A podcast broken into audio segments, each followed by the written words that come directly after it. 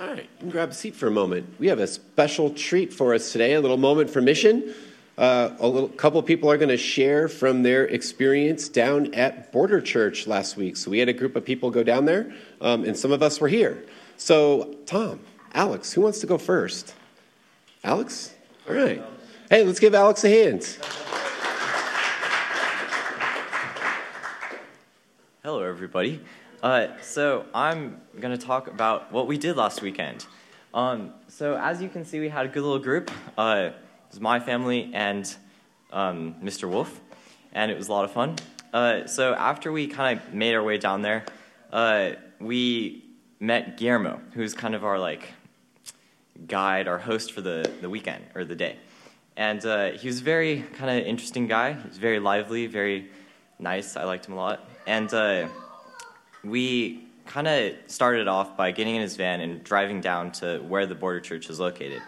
Uh, and on the way down, you can kind of see just like this big wall that's because there's a there's a road right by the big wall, and uh, when you're driving down, you can kind of just see like all this like crazy stuff on the Mexican side, and then just like nothing on the other side of like on the U.S. side of the border, and it was really kind of just powerful for me to just kind of like realize like this is insane. Like we're so disconnected from this border that's very real and very there.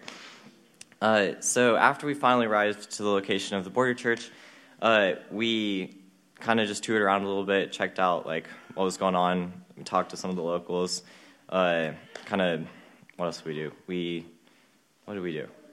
Yeah, we saw the garden, which is kind of cool. It's like this uh, on both sides of the border, but it's definitely more active on the Mexican side. And uh, we just kind of enjoyed our time there. And then uh, after a while, the service started, and we got to worship with them. And it was kind of an interesting thing because it was like on the U.S. side, there was a speaker who was like giving the sermon, and then there was a translator uh, on our side, on the Mexican side. So we couldn't see the other people on the other side of the wall because you can't see through the wall, but they were definitely there. And like, it was kind of weird to be like, oh, there are people on the other side of the wall who are like definitely worshiping. It was it was really kind of surreal to do that. And then we had communion with uh, all of these people, and it was just kind of weird. Like they share the same faith we do, even though like they're completely different in in every way. But it was kind of nice to get out of the bubble a little bit and experience some time with them. Um, yeah, it was really great weekend. Uh, I'm gonna finally conclude with my thoughts about walls which are that they are bad, but I do think that borders are very necessary. And uh, yeah, not to the extent that we have down there, though. And it was kind of, it was a good opportunity to kind of break out of the bubble that is Agoura and Westlake and kind of just see what else is out there with our faith. So, yeah.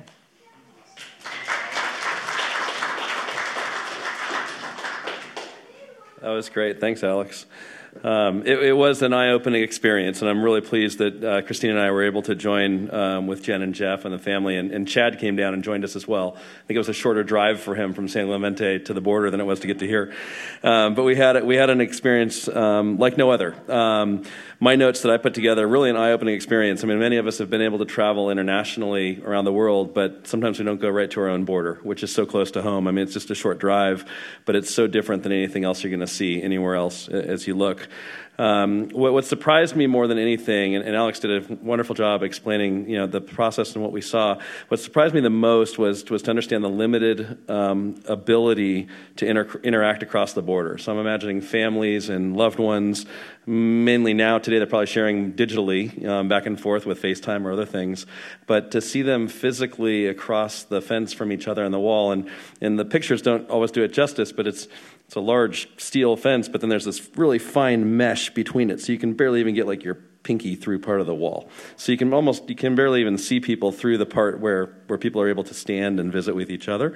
But these families come together and visit um, when they have the time, and it's only open for certain hours on the weekends, and they only allow is it ten people I think it is at a time from the U.S. side to come and visit. So it's a pretty limited space that you saw there in the photos, and that's right where we had service. So the the border church uh, is terrific. I mean, it's really a, like like Alex said, a mobile on site ministry to those in need. Um, and it takes place, like we said, on both sides of the wall at the same time. There were probably 30 people there with worship with us. Native Mexicans, families. The other part that was a surprise for me was a number of deported U.S. military veterans um, were deported back to Mexico, um, and they've now been you know stuck on that side uh, of the wall, um, but they still come and, and worship and participate. Um, and it was even more moving to share prayer and communion um, with all these people and support the need and, and really God's grace. And, and most importantly, even in the challenging times like those, I saw peace and I saw love and I saw hope um, amongst the people. So I think it's just important that we always always share that. Uh, but it was a great experience, and I'd welcome everyone to, to go and see this at some point. Um, it's pretty incredible, and you can always get good food at the end as well. So there's some benefits there.